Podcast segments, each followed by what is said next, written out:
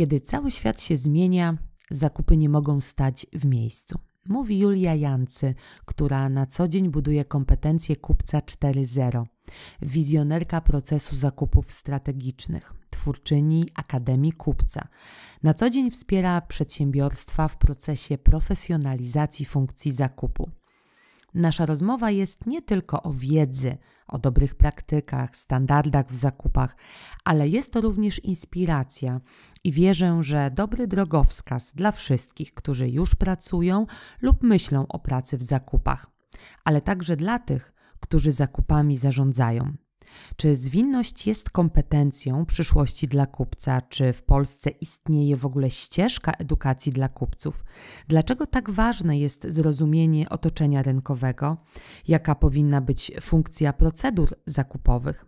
Czy należy bać się automatyzacji procesu zakupowego, a w zakupach strategicznych zawsze będzie miejsce dla człowieka? O modelach zakupowych, trendach w zakupach 2023, ale też o patologiach, które nadal się zdarzają, rozmawiam z Julią. ETA chce prowokować do refleksji, zmiany postaw, ale też motywować. Tak jak mówi moja rozmówczyni, jak byliśmy małymi dziećmi, też nie wyobrażaliśmy sobie, że można chodzić. Serdecznie zapraszam do odsłuchania rozmowy. Płyniemy.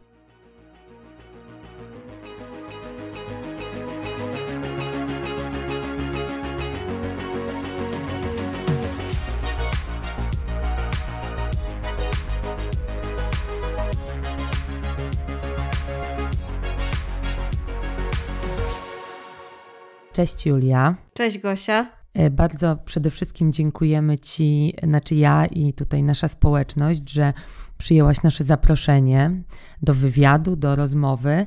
E, bardzo miło Cię. cię no to ja cię, dziękuję cię za zaproszenie. Super, fajnie, że, że będziemy rozmawiały, bo mm, tematem dzisiejszej rozmowy y, jest, y, nie wiem, czy tak mogę powiedzieć, proces zakupowy. Po prostu za, zakupy, kupowanie. W ogóle fajny temat, tak? Kupowanie jest fajne. E, szczególnie mhm. E, kobiety lubią kupować różne rzeczy, ale to nie o tym dzisiaj będziemy rozmawiać. E, dzisiaj naszym gościem jest Julia, która ma duże doświadczenie, ogólnie mogę powiedzieć o zakupach. Sama prowadzi Akademię Kupca, zresztą ja jestem tutaj wierną e, fanką i też śledzę Twoje treści na LinkedInie e, i czasami jak uda mi się, to biorę udział w Twoich webinarach, zresztą bardzo wartościowych, polecam Wam. E, będą wszystkie linki do Julii Akademii i do innych treści przekazane w komentarzu pod, pod postem, pod tym podcastem.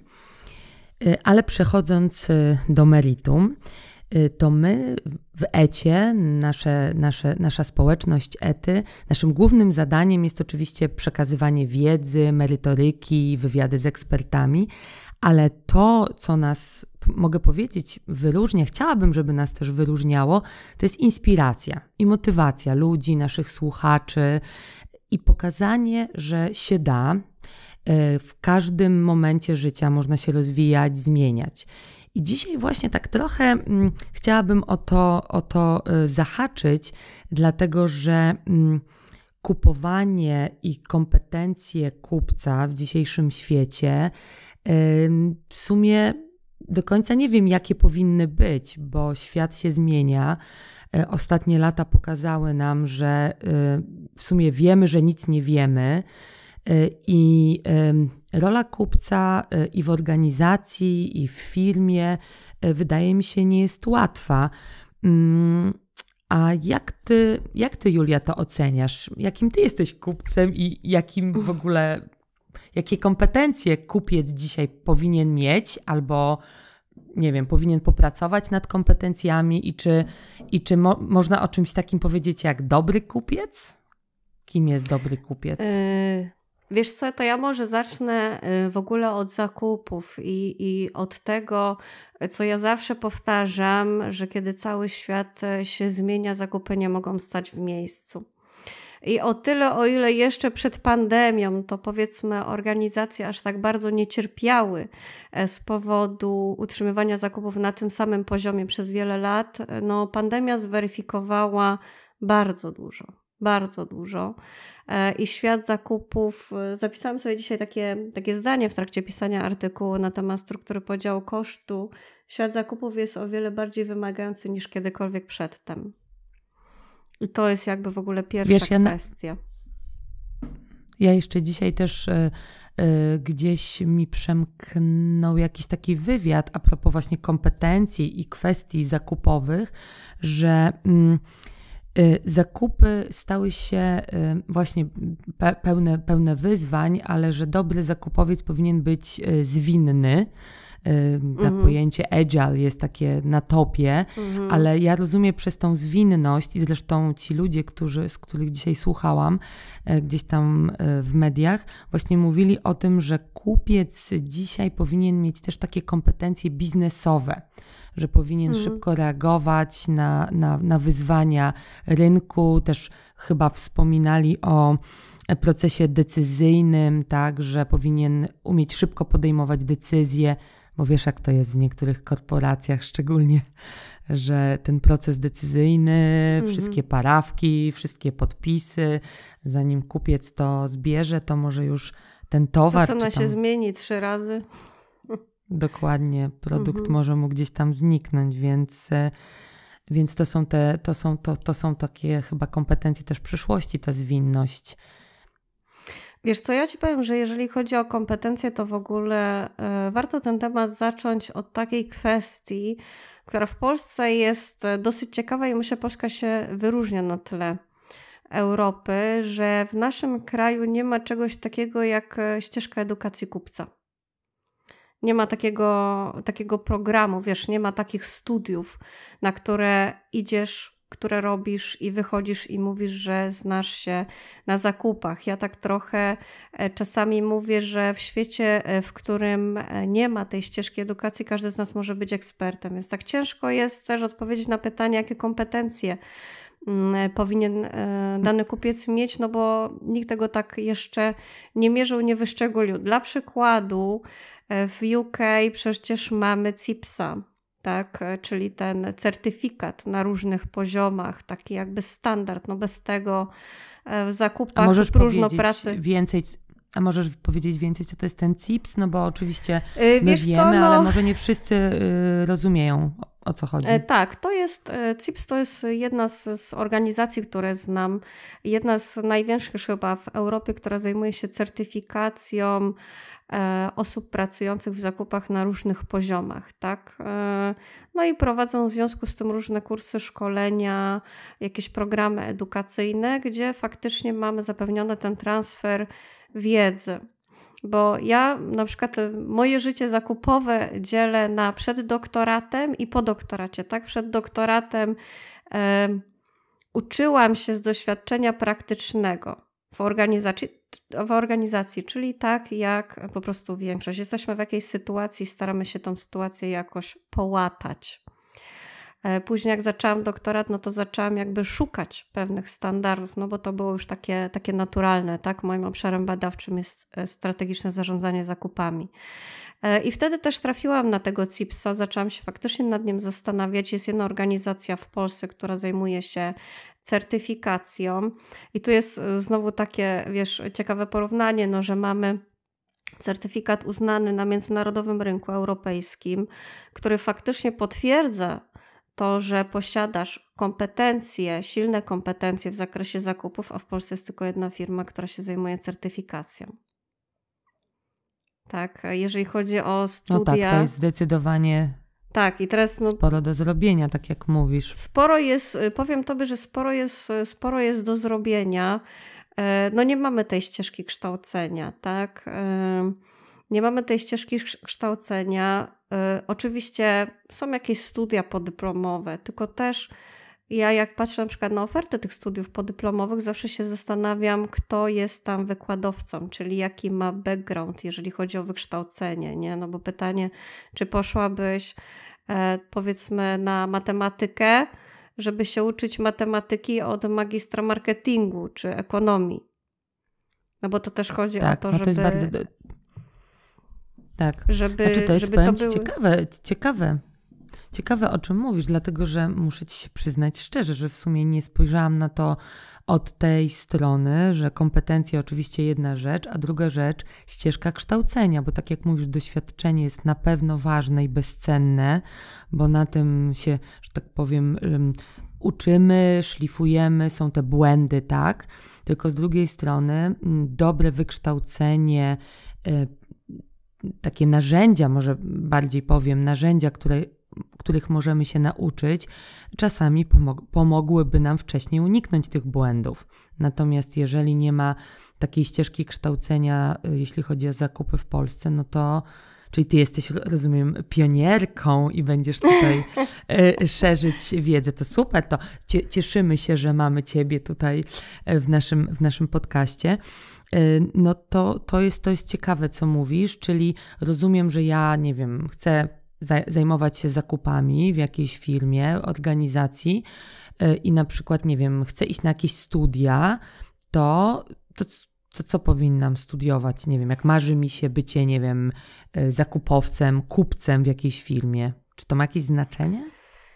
Wiesz co, generalnie pożądane są kierunki, z tego co mm, rozmawiam z ludźmi, y, to szukają po kierunkach ekonomicznych, Mhm. Chociaż e, muszę przyznać, że raczej osoby, które kończą ekonomię, nie pracują w zakupach, tylko gdzieś księgowość, finanse i, i, i, te, i te bardziej klimaty.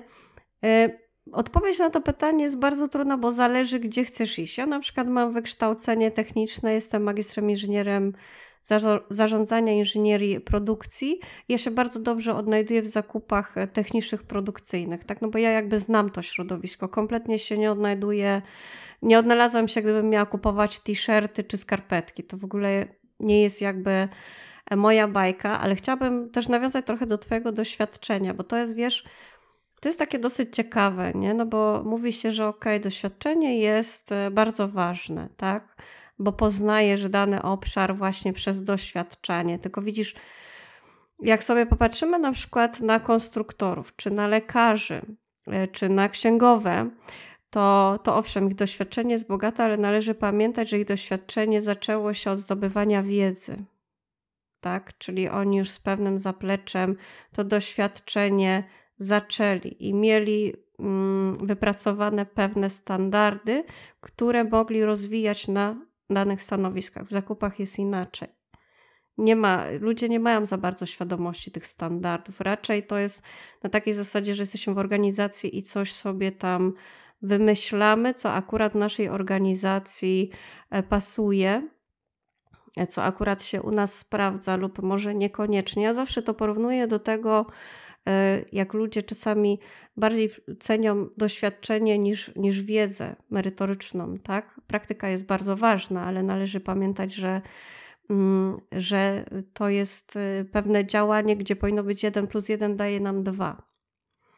Tak? E, I ja zawsze mówię, ok, no ale co na przykład, jeżeli uczysz się od innych, a oni, ci inni ludzie, którzy ciebie uczą, piszą żółw przez U otwarte, no to skąd będziesz wiedzieć, że uczysz się dobrze albo że uczysz się źle i nie daj Boże, jeszcze się źle nauczysz, pójdziesz do kolejnej organizacji i będziesz to powtarzać, nie? Więc ta kwestia kompetencji to jest taki temat, bym powiedziała, jeszcze bardzo, bardzo otwarty, bo z jednej strony, e, wiesz, mocno by się trzeba było cofnąć do, do tych podstaw, i do tego w ogóle, jeżeli jesteś w organizacjach i mówisz, jakie Twoja organizacja potrzebuje kompetencje, to Ty przede wszystkim musisz się zastanowić, jaki model zakupów został w organizacji przyjęty.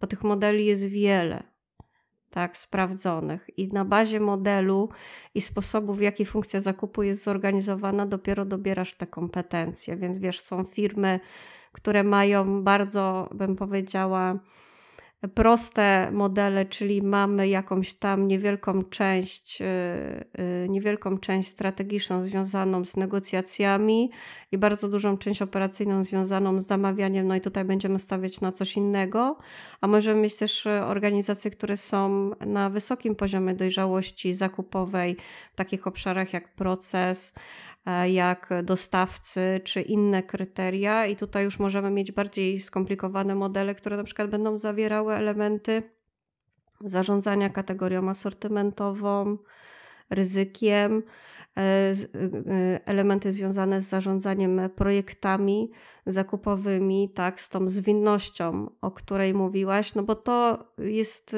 w dużej mierze związane z organizacją. Tym trochę też się różnią zakupy pod reżimem PZP od tych w biznesie, że te w biznesie są bardzo skomplikowane, no bo w PZP masz po prostu ustawę i to jest tak trochę kopiuj w klej, tak? I w każdej firmie to się musi, w każdej organizacji musi się to sprawdzić, bo one działają według jednego schematu. I te zakupy jakby w PZP, a w biznesie są naprawdę bardzo, bardzo, bardzo inne.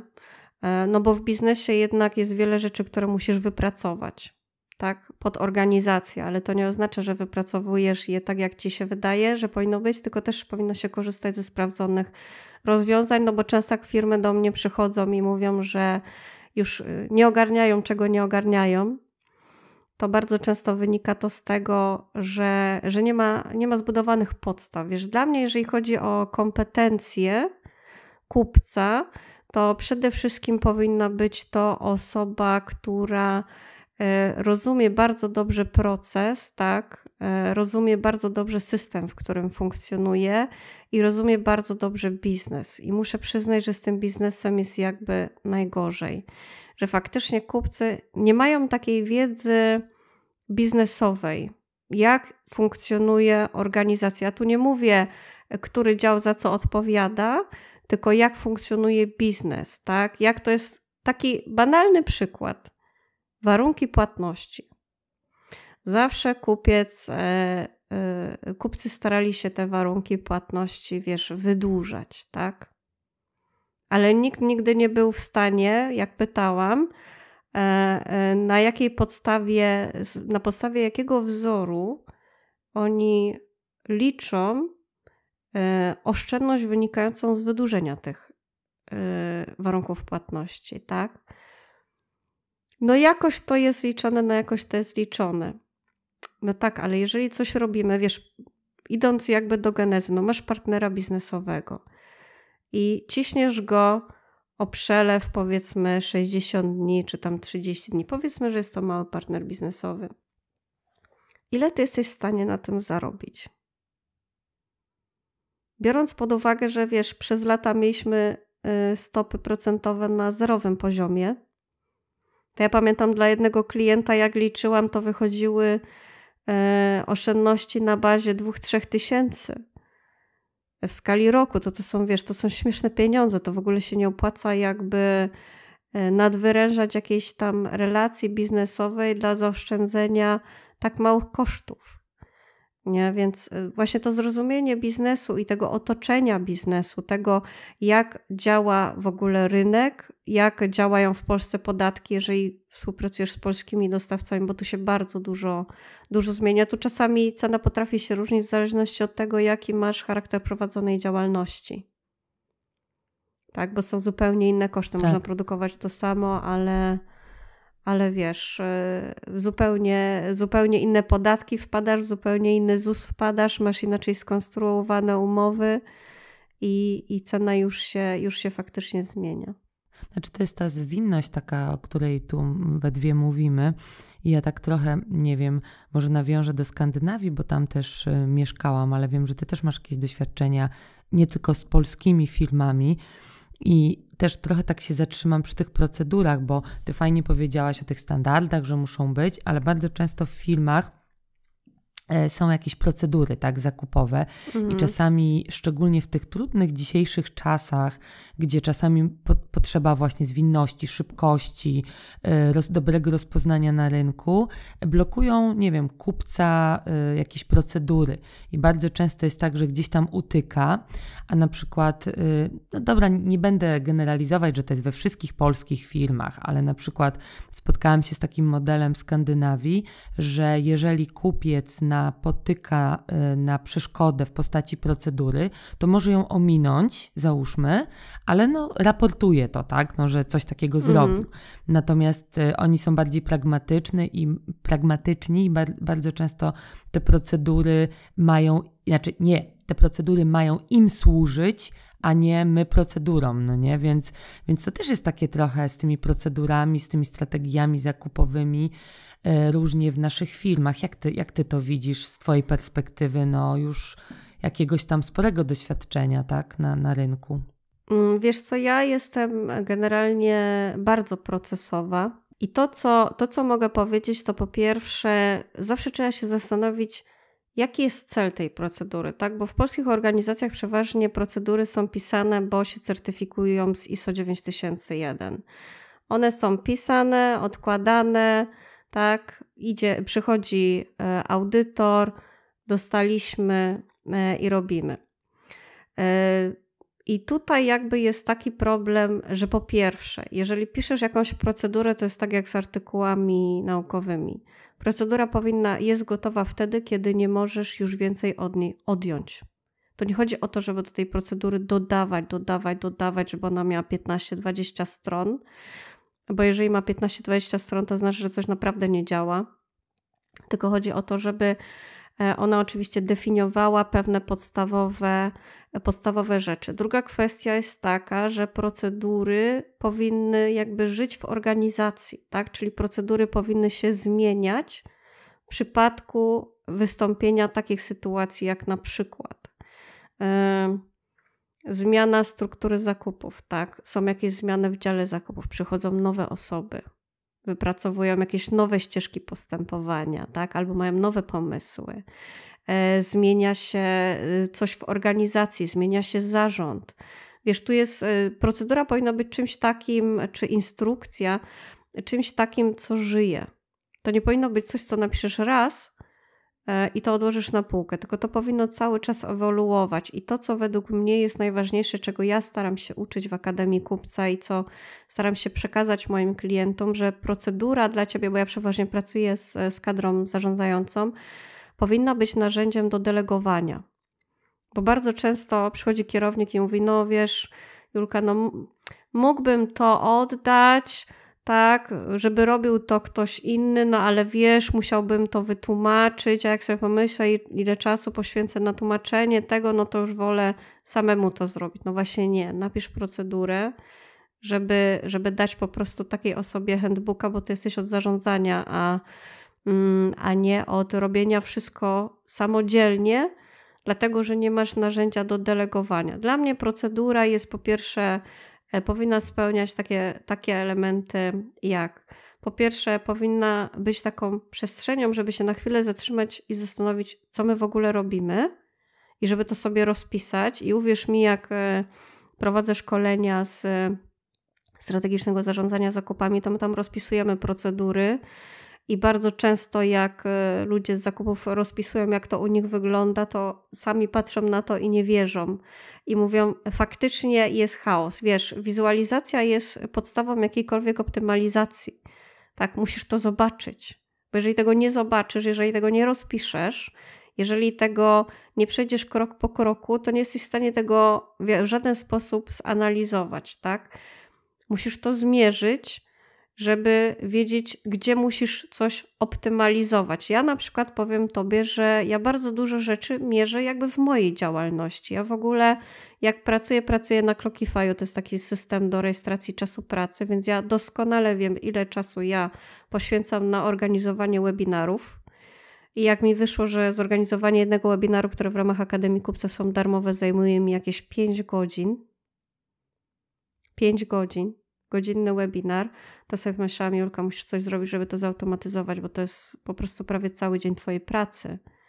i zaczęłam szukać narzędzi, tak? I nie było mi żal wydać tysiąca, dwóch czy trzech tysięcy na, na jakiś system do automatyzacji pewnych, pewnych działań, więc procedury powinny tobie jakby e, po pierwsze y, tworzyć taką przestrzeń, zatrzymaj się, pomyśl, e, pamiętaj zawsze, że procedurę tworzysz w pewnym środowisku, w pewnym ekosystemie, który podlega zmianom i za każdym razem, jak ten ekosystem się zmienia, w którym ty funkcjonujesz, twoja procedura też powinna się zmienić, tak? Czyli przychodzą do organizacji nowe osoby, są wdrażane nowe programy, są wdrażane nowe standardy. To się wszystko musi jakby aktualizować. Im krótsza, tym lepsza i powinna służyć delegowaniu, tak? Powinna być tak rozpisana, żeby przekazywać to jakby dalej, bo też zgodzę się, y, jak robię badania funkcji zakupu, to ja czytam te procedury.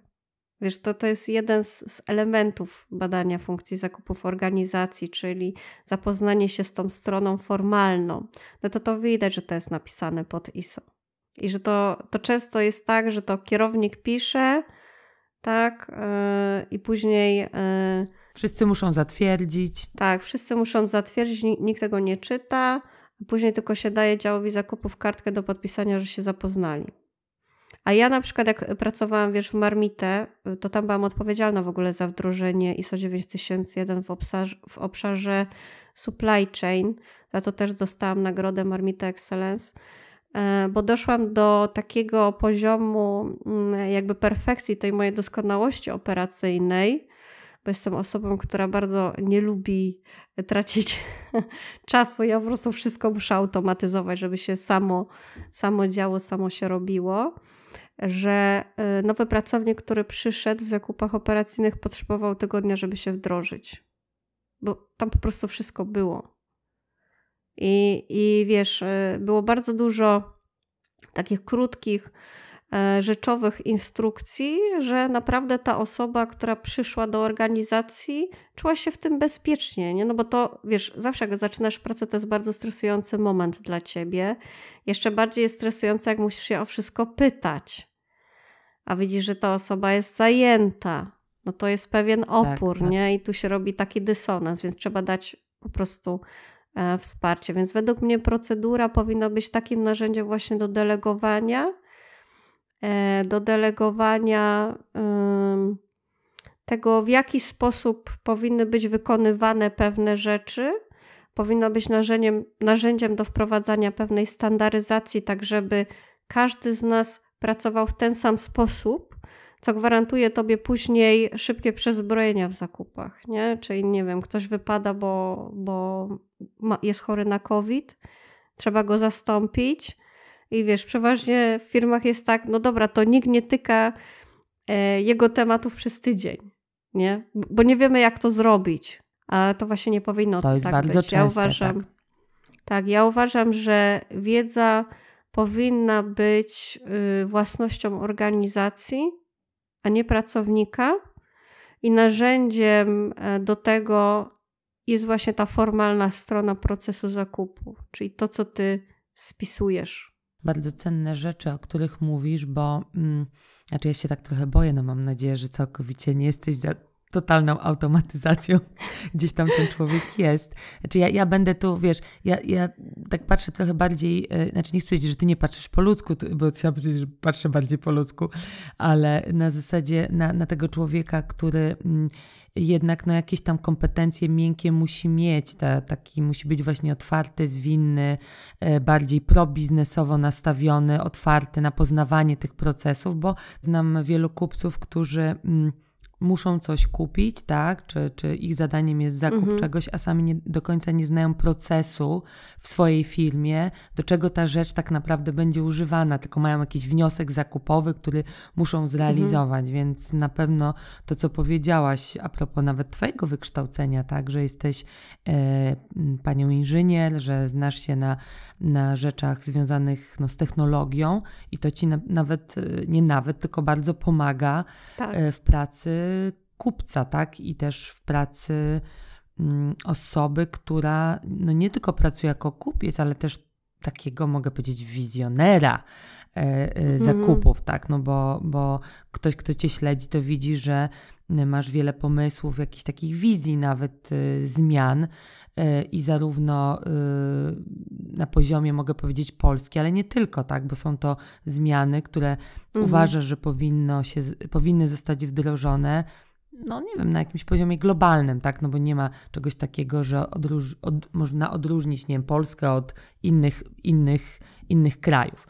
Chociaż tutaj ciekawy temat, może, może będziesz miała jakiś swój komentarz y, a propos właśnie miejsca zakupów w organizacji. Czy widzisz y, przez pryzmat swojego doświadczenia, pracy, czy, czy, czy w ogóle masz e, jakieś przemyślenia, jeśli chodzi, gdzie zakupy są sytuowane z reguły, nie wiem, w organizacjach, na przykład w Polsce, a na świecie? Czy w ogóle jest jakiś taki mhm. temat, funkcjonuje? E, wiesz co, tak, ale zanim na to odpowiem, to chciałabym wrócić do, do roli człowieka w procesie zakupów. oczywiście super, uważam, super. Że, że proces zakupów bez kupca nie ma szansy się odbyć e, w całości, tak? Tylko uważam, że zakupy operacyjne wspierane przez człowieka to jest perspektywa może 10-15 lat. Tak, no bo będziemy to po prostu automatyzować. To jakby już też się, e, już też się e, dzieje. Na pewno człowiek będzie potrzebny w zakupach strategicznych i jest tutaj wymagana już taka reorientacja w tą stronę właśnie strategiczną. Tak, żeby nabierać tych kompetencji związanych, bo zobacz, 20-30 lat temu ludzie na szkoleniach się uczyli, jak liczyć zapas bezpieczeństwa, tak? Mieli e, kalkulatory czy Excele pootwierane i to liczyli. No teraz mamy systemy ERP, które nam to liczą.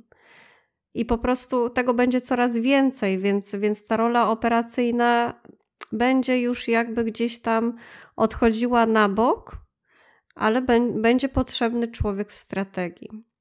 Jeżeli chodzi o miejsce funkcji zakupów organizacji, to znowu wiesz, to zależy od organizacji.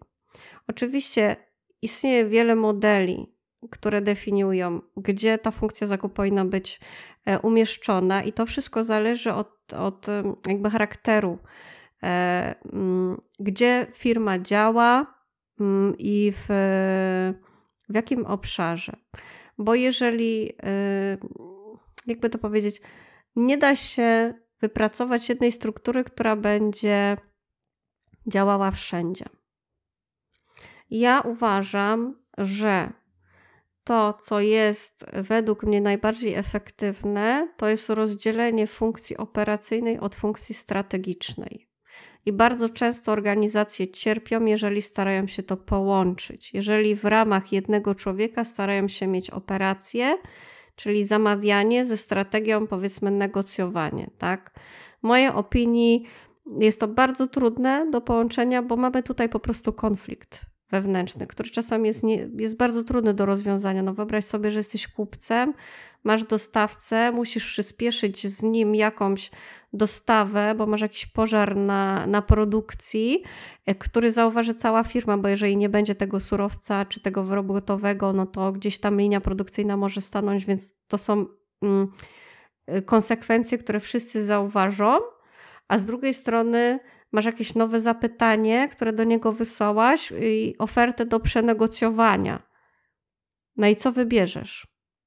Czy będziesz go cisnąć na przyspieszenie terminu, e, żeby, e, wiesz, nie było widać konsekwencji, czy, czy nie będziesz go cisnąć na przyspieszenie terminu, bo będziesz go cisnąć na cenę, czy będziesz go cisnąć na obydwa, a on ci powie, ale wiesz, słuchaj, no przecież ja ci wczoraj pomogłem, tak? Nie szarżowaliśmy za to nic ekstra. Towar miałaś dzisiaj rano. Wiesz, to są takie, takie konflikty, więc uważam, że przede wszystkim pewne funkcje powinny być rozdzielone ze względu na konflikt wewnętrzny kupca, ale też ze względu na kompetencje. No, innych rzeczy będziesz uczyć ludzi, którzy planują zamówienia, a innych rzeczy ludzi, którzy negocjują I też chodzi o to, żeby ten ładunek emocjonalny, który jest związany z relacją z dostawcą, troszeczkę podzielić. Wiesz, jest łatwiej e, rozmawiać z dostawcą na temat terminu, a zupełnie inaczej się z nim rozmawia na temat ceny. Tak? I tu chodzi też, też o to, że mm, rozdzielenie tego daje tobie pewną przewagę. Oczywiście są organizacje, które są tak, tak małe, że byłoby to trudne, bo na przykład jest jednoosobowy, dwu czy trzyosobowy dział zakupów, ale wtedy zawsze się można podzielić na takiej zasadzie, że ja zamawiam to, ale negocjujesz te rzeczy dla mnie ty, a ty zamawiasz tamto, a ja dla ciebie negocjuję. Więc to jest e, według mnie takie pierwsze, że, że to powinno być rozdzielone. Tak? No i tutaj jeszcze jest kwestia jakby zarządzania bazą danych, dostawców, w ogóle bazą danych, indeksów, zarządzania kategorią asortymentową i jeszcze kilka innych aspektów. Uważam, że zakupy też w zależności od tego, jak duży to jest biznes, powinny być blisko, y, mm, tak powiem, organów decydujących, decyzyjnych, tak? czyli blisko zarządu.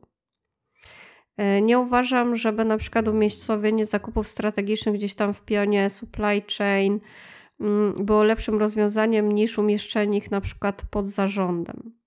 Bo to chodzi o konflikt interesów. Najlepiej, jeżeli zakupy są osobno, e, rozpatrywane jako indywidualna jednostka organizacyjna, a nie jakiś element, element pionu, bo wtedy mają największą swobodę. I wtedy wiedzą, że ich decyzje działają jakby w interesie organizacji, który nie przełoży się negatywnie na przykład na ich kolegów czy koleżanki z pionu, w którym, którym, w którym e, działają.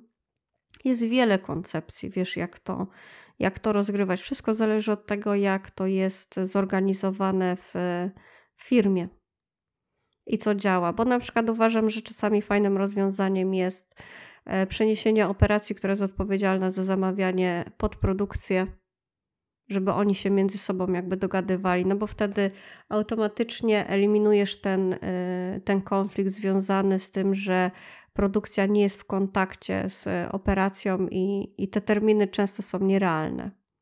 Jak oni siedzą razem, to raz, zawsze razem coś mogą y, wymyślić, tak? Strategia też powinna być y, gdzieś in, inaczej umiejscowiona, albo faktycznie pod zarządem no różne, to jest, wiesz, to jest tak ogólne pytanie, że y, tyle ile organizacji, tyle odpowiedzi. Ale to, co ja do, doradzam, Jasne. to to, żeby rozdzielić zawsze te funkcje, bo to są zupełnie inne kompetencje. No, nie, nie wyślesz osoby operacyjnej na szkolenie z zarządzania kategorią asortymentową, nie?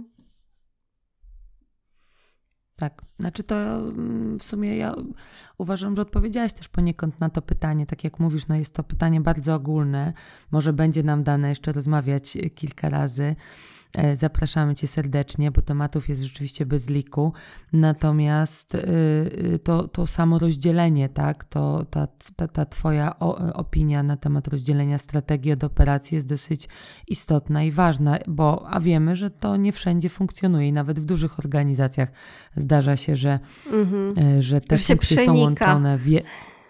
Tak, że się przenika i później wychodzą różne E, różne niefajne niuanse, tak, które mm, później mhm. trzeba gdzieś tam e, rozwiązywać.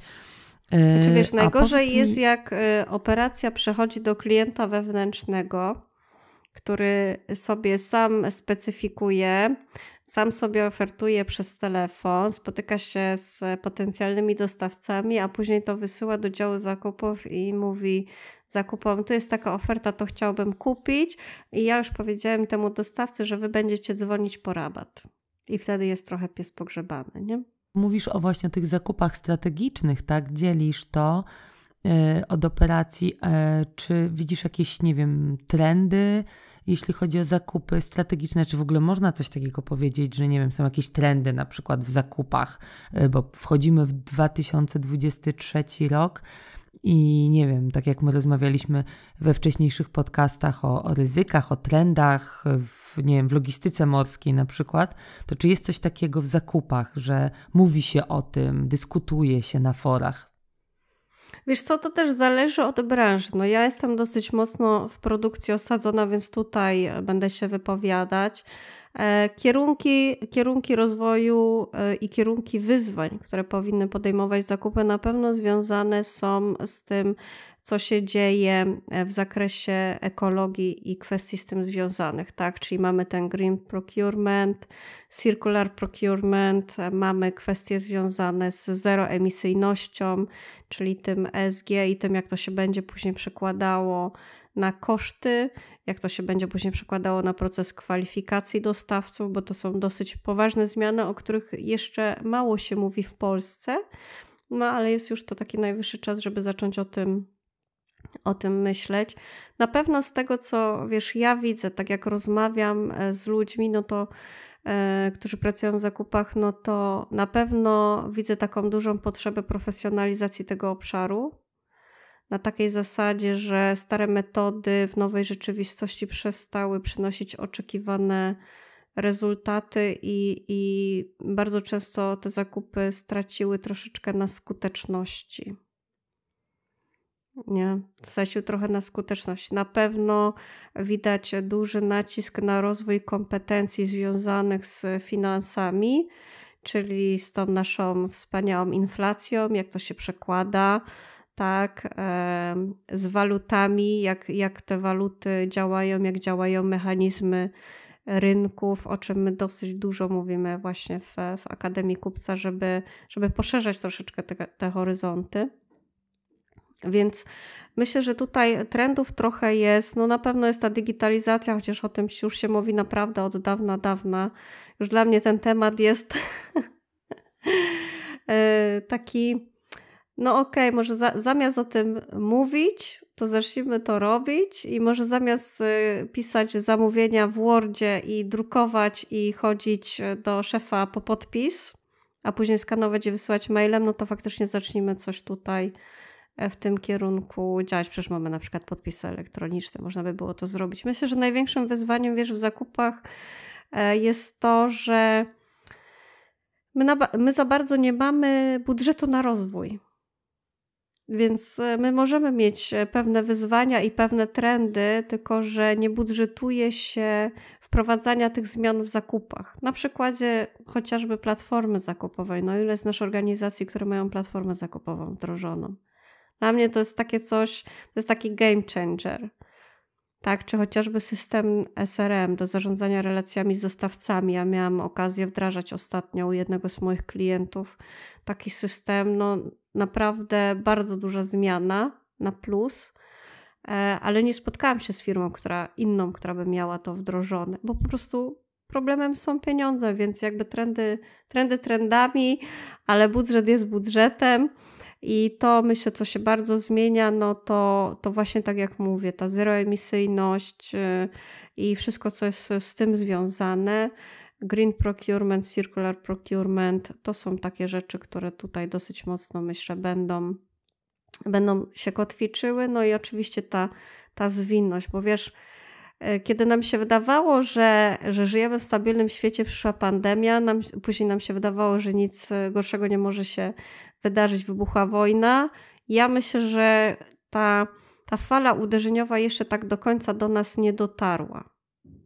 Ja myślę, że to się jeszcze e, efektem śnieżnej kuli gdzieś tam toczy i jeszcze nie doszliśmy do takiego momentu, gdzie, gdzie naprawdę zacznie, zacznie boleć. Nawet jak rozmawialiśmy kiedyś e, tutaj też na forum ETA właśnie o tych ryzykach, które mogą przyjść w 2023 roku, to też e, churalnie stwierdziliśmy, że jesteśmy do przodu, jak porównamy siebie e, i nasze forecasty, czyli prognozy sprzed tam powiedzmy dwóch lat, że Teraz wiemy, że nic nie wiemy, to znaczy, że jesteśmy świadomi, że już mogą się naprawdę wydarzyć jeszcze takie rzeczy, o których nam się nie śniło.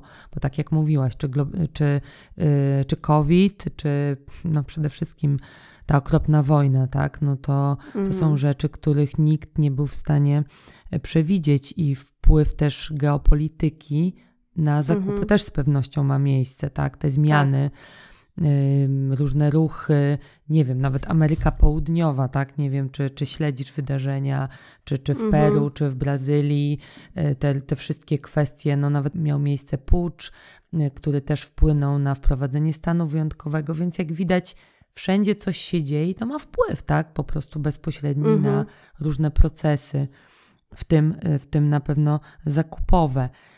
Ale wiesz, tak myślę sobie właśnie o człowieku, bo tak jakoś ten, ten człowiek się przewija nam przy, przez ten odcinek.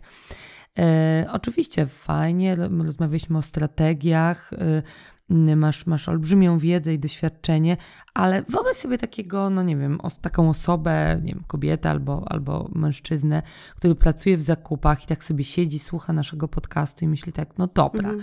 no chce się rozwijać, no coś tam -hmm. wiem o mhm. tych zakupach, tam pracuje 2, 3, 4, 5 lat, ale co ja tak tak, tak namacalnie mogę zrobić, żeby, nie wiem, tą wiedzę pogłębić, czy dowiedzieć się czego wie, czegoś więcej o tych zakupach, bo mówisz, że oprócz doświadczenia mhm. ważne są standardy, wiedza.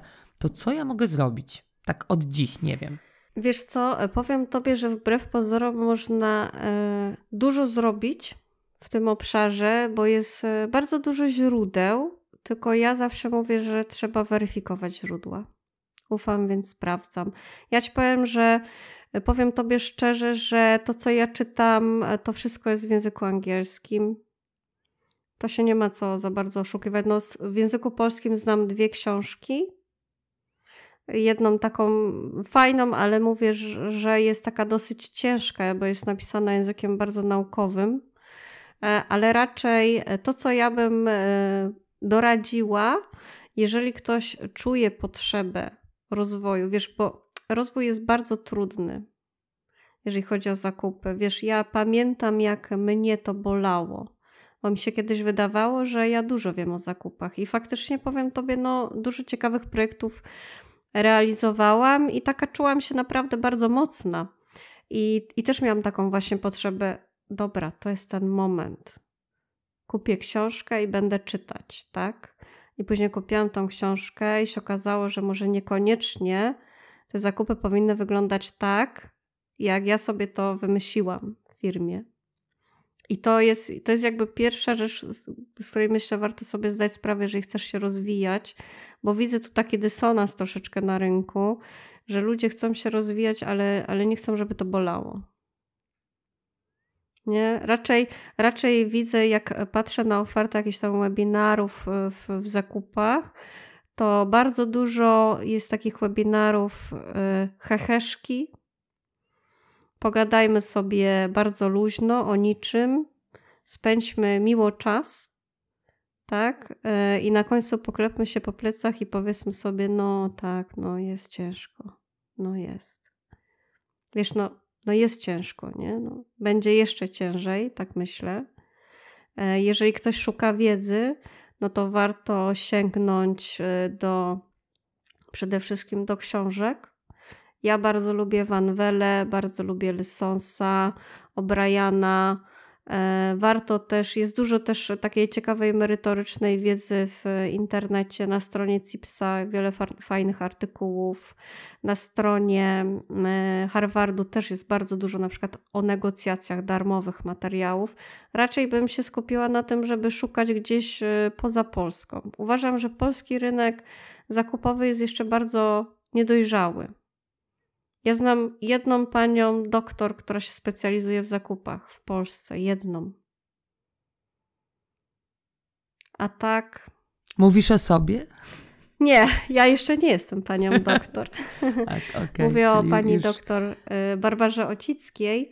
Y, I y, też widzę jakby mm, fajnie, że to się rozwija. Też uważam, że to jest jakby ten czas, gdzie dużo firm zaczyna dostrzegać rolę, rangę i znaczenie zakupów, ale też mam wrażenie, że w zakupach w Polsce cały czas jesteśmy na takich tematach właśnie jak rola i znaczenie działu zakupów. Ja czasami sobie myślę, że naprawdę jest coś więcej, co moglibyśmy na ten temat powiedzieć. Może usiądźmy i porozmawiajmy o tym, co zrobić, jak dostawca mówi, że e, podnosi mi cenę, bo inflacja idzie w górę tak? Albo, albo co zrobić, yy, yy, jak, jaki wpływ powinny mieć ceny energii na przykład na proces technologiczny, albo yy, co musimy dzisiaj zrobić e, w związku z tym, że nie wiem, kupujemy coś z Chin, e, a tam te takie mm, ciężkie technologie bardzo, o bardzo dużej emisji będą wygaszane I co dalej? To dla mnie to są takie bardziej, wiesz, w, w tym kierunku, nie? Ja już trochę jestem, przyznam szczerze, znudzona tymi negocjacjami, e, tymi właśnie rolę zakupów, a jaka struktura e, i jak to zrobić. Bo ja myślę, że jest bardzo dużo ciekawych materiałów na ten temat. Ja myślę, że bieżące problemy, jeżeli chodzi o, o kupca, gdybym pracowała na etacie, to bym się usiadła i przede wszystkim zastanowiła się, co realnie ja mogę zmienić, na co nie potrzebuję zgody mojego szefa, zarządu, bo to też zakupy się często tym zasłaniają. Mój szef się nigdy na to nie zgodzi. No pierwsze pytanie, czy on się musi na to zgadzać? Czy żebyś e, wprowadził, wprowadziła jakiś formularz, który coś, coś usprawni, coś polepszy, to ty potrzebujesz zgody. Tak? Yy. Więc Czyli taka wszystkim... przedsiębiorczość, takie wiesz, e, no właśnie to jest, to jest ciekawe, co mówisz, że ja też dużo o tym myślę i też przyznam Ci się szczerze, że też staram się to wprowadzać na bieżąco, bo ja też w to wierzę, że my ze swojej y, perspektywy sami, bez tych wszystkich zgód, wszystkich świętych, no bo jak pracujesz w korporacji, mhm. to musisz, możesz y, y, wprowadzić właśnie takie zmiany, usprawnienia, nawet małe, tak? Nawet te formularze, nawet nie wiem, no jest szereg rzeczy, które gdzieś tam możesz wprowadzać i właśnie taka kompetencja u człowieka takiej otwartości i chęci, takiej motywacji, mm -hmm. tak, żeby się chciało, tak, że nie dobra, jest jak jest, zawsze tak był, zawsze tak było. To jest w ogóle mój drugi tak. ulubiony tekst, bo zawsze tak było. Tak, czemu tak robicie? Na przykład przychodzi nowa osoba yy, do, do, do firmy, do działu i ja wiesz, też taka otwartość na te nowe osoby, na nowe perspektywy. Ja na przykład mówię, no dobra, zobacz jak to u nas funkcjonuje i ta osoba mówi, no ale tutaj to jak wy z tym funkcjonowaliście? To powinno być tak i tak. I powiedzmy, niektóre osoby mówią, no bo zawsze tak było i to dobrze funkcjonuje. Ale może warto właśnie to mm. zmienić, tak? I przypuszczam, że, Ale... że tak też w zakupach jest na pewno. Znaczy, wiesz co, w zakupach też tak jest i jest tu, yy, jakby to powiedzieć, yy, takie dosyć duże wyzwanie, no bo zobacz, przychodzi nowa osoba do organizacji, tak? Powiedzmy jakiś kupiec z zewnątrz, który ma fajne, bogate doświadczenie. On wcale nie musi mieć długiego doświadczenia, bo to nie chodzi o ilość lat, bo można mieć rok doświadczenia powtarzany przez 10 lat, a można mieć 10 lat doświadczenia, tak? Przychodzi do firmy i mówi na przykład do swojego szefa: hmm, To by można było zrobić inaczej. I teraz e, to, na co należy e, zwrócić szczególną uwagę, to jest to, kto zaprojektował ten system w ten sposób. Nie? Bo jeżeli mówisz yy, swojemu szefowi, który sam to gdzieś, wiesz, wymyślił i on się w tym świetnie czuje, on się w tym świetnie sprawdza, no bo też, yy, jak to by powiedzieć, każda patologia czemuś służy. Zawsze coś za tym stoi. Zawsze kogoś to chroni. Nie? Ten brak, jeżeli nie ma procedur, wiesz, to wbrew pozorom to, to, to nie jest tak, że pan prezes przyszedł do działu zakupów i powiedział: Nie wolno wam pisać żadnych procedur, nie możecie pisać żadnych instrukcji, nie wolno wam tworzyć żadnych formularzy. Bo przecież możecie sobie napisać procedury wewnętrzne, których wy się będziecie trzymać, tak? Możecie sobie napisać jakąś procedurę i iść do, nie wiem, szefa z magazynu i coś ustalić, nie potrzeba wszędzie zgody prezesa, chociaż y, miło jest się jakby schować za tym i powiedzieć, y, u nas się to nie sprawdzi. Wiesz, jak ja słyszę, u nas się to nie sprawdzi, to się zawsze zastanawiam, ile razy próbowaliście. Bo mi się chodzić od pierwszego razu też nie udało. Się wiele razy zapewne przewróciłam, zanim się chodzić nauczyłam. I też y, domyślam się, że jak byłam małym dzieckiem, to było to dla mnie niepojęte, że można chodzić. I tu chodzi właśnie o tą perspektywę, wiesz, ja myślę, że trudne czasy są teraz dla ludzi w zakupach, bo, bo jest dużo osób, które gdzieś y, mentalnie jeszcze zostały w czasach sprzed y, pandemii niestety, a świat zmienił się nie do poznania. I, I są takie rzeczy, które trzeba będzie bardzo szybko nadgonić, bardzo szybko zmienić. E, tylko pytanie, jak to zrobić i jak pogodzić się też troszeczkę z tym, że e, wiesz, tu już, tu już wchodzi jakby kwestia osobowości, nie? Zaprojektowałaś coś i to przestało działać, co dalej?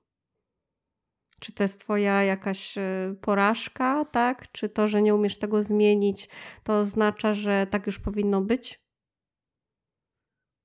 Ja myślę, że tu jest wiele takich, wiesz, wiele takich ślepych zaułków. Jak ja wchodzę do firm, właśnie na audyty, żeby zobaczyć, co, co się faktycznie tam dzieje, no bo jest dosyć duże poruszenie na rynku. Dużo firm widzi, że coś, że coś tam u nich e, nie działa, to mam wrażenie, że dużo firm chce coś zmienić, byle tylko nie siebie.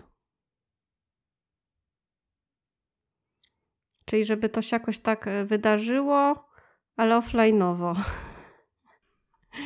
Bez naszego udziału, nie? Dokładnie, no tak, tak, tak się nie da. No nie, no tak się nie da i to jest zawsze bolesne i to jest normalne, że to boli i to jest na pewno bardzo trudne e, i to też jest normalne, że to jest bardzo trudne. Nikt nie mówił, że będzie łatwo, ale warto. warto. Bo zawsze trzeba pamiętać, że walczysz jakby o swoją przyszłość, nie? I nie do wszystkiego potrzebujesz e, zgody prezesa czy, czy menadżera. Wiesz, ja miałam zawsze taką zasadę, że robię to, co uważam e, za stosowne, to, co uważam, że jest dobre, co się sprawdzi, a jeżeli przekroczę jakąś granicę, to ktoś mi o tym powie.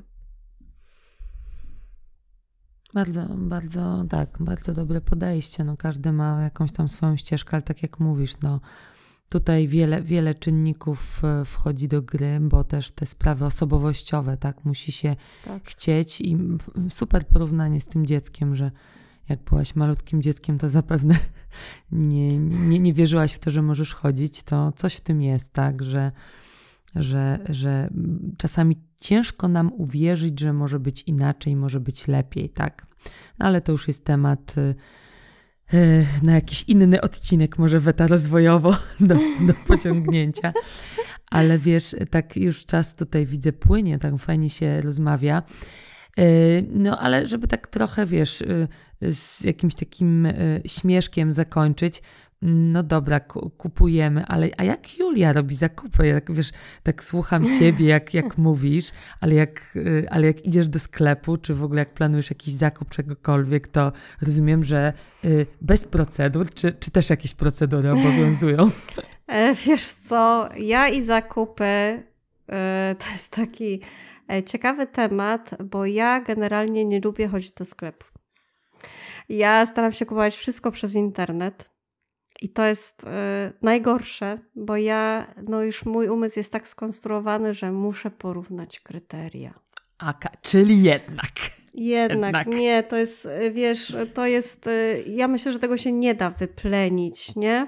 Tego się nie da wyplenić, e, więc jak robię zakupy dla siebie, no to oczywiście porównuję Modivo z Zalando, z Answerem i z, z innymi jeszcze miejscami, tak?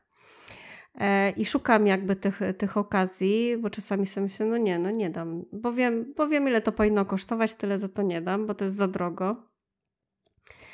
E, a jeżeli chodzi o moją sferę zawodową, wiesz, takim, takim kupowaniem, kupowaniem to już się od dawna nie zajmuję, bo ja jednak mocno stoję w zarządzaniu zakupami. Wiesz, takim moim obszarem, w którym ja się dobrze czuję e, i który bardzo lubię, to jest układanie. Ja jestem takim typem. Tak, tak. Ja jestem taki strateg, wizjoner. Ja też w ogóle lubię sytuacje bardzo wymagające. Lubię organizacje, które mają sytuacje takie dosyć wymagające, gdzie naprawdę tam trzeba iść poukładać, oddać, sprawdzić, działa, nie działa. Ewentualnie trzeba to coś, coś, coś pozmieniać. To jest to, w czym, w czym ja się e, czuję w wypracowywaniu metodyk, standardów, rozwiązań a jeżeli chodzi właśnie o tą moją personalną stronę zakupów, straszne. Czasami jest tak, że tak długo coś porównuję, że w końcu mówię, wiesz co, nie potrzebujesz tego. Po prostu nie potrzebujesz tego, nie kupuj. Może to nie jest ten czas i, i, i nie to miejsce. Może jeszcze musi w tobie ten zakup dojrzeć. To wiesz, to, to jest taki, taka droga w kierunku zrównoważonego rozwoju, tak? Bo to też teraz mhm. wydaje mi się po pandemii może bardziej też świadomie y, kupujemy, bardziej świadomość jakby zakupów w nas wzrosła. Mhm. Bo jak się okazało, że przez pół roku, no może my pół roku nie byliśmy zamknięci, ale kilka miesięcy siedzenia w domu, sprawiło, że zdaliśmy sobie sprawę, ile my mamy tych rzeczy i tak naprawdę możemy chodzić w jakichś dwóch dresach czy w mm -hmm. dwóch zwykłych ubraniach i jakby nic więcej nie potrzebujemy.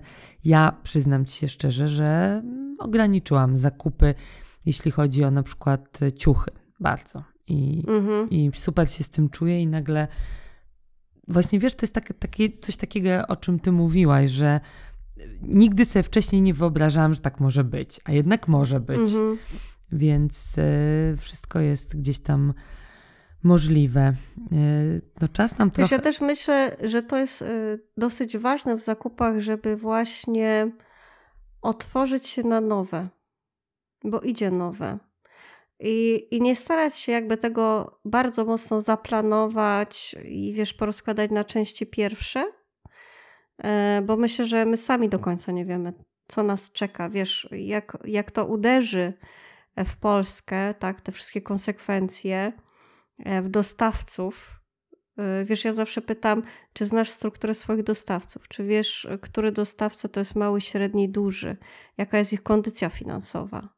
Jaki, jaką mają wartość kapitału, tak? Czyli, bo oni odpowiadają do wartości kapitału przeważnie to mi się wydaje, że najważniejsze teraz to, co bym mogła kupcom powiedzieć, to to, żeby mieli głowę otwarte, żeby szukali, kwestionowali wszystko. Stoimy w sytuacji bez, znaleźliśmy się w sytuacji bez precedensu, żeby nic nie przyjmowali za pewnik, żeby próbowali. Najwyżej, najwyżej się nie uda, najwyżej coś nie wyjdzie, tak? E, nie mylisz się, tylko się uczysz ale chodzi o to, żeby się niestety w dzisiejszych czasach permanentnie rozwijać, no bo te zakupy zyskują na znaczeniu e, i myślę, że mm, trzeba tutaj mocno na to właśnie postawić, żeby, żeby szukać tych nowych rozwiązań i, i patrzeć otwarcie w przyszłość, bo myślę, że fajne wyzwania nas czekają. Dokładnie, no zakupy obok branży y, też, też logistycznej, też no jest wiele branż, które, nie chcę powiedzieć dzięki COVID-owi, ale gdzieś tam poniekąd, tak, tak można powiedzieć, może przez bardziej COVID i, i wojnę i te wszystkie zmiany, no, znaczy zyskały na znaczeniu, stały się bardziej widoczne, tak? I mhm. wiele osób zauważyło te branże, bo gdzieś tam były u, upchane i jakoś funkcjonowały w organizacjach, a nagle okazało się, że są kluczowe, tak? No, patrzmy na te wszystkie pozrywane łańcuchy dostaw. I, mhm. I nagle, wiesz, jak statek stanął gdzieś tam w kanale sueskim, to wszyscy wszyscy zdali sobie sprawę, że my jednak jesteśmy globalną wioską.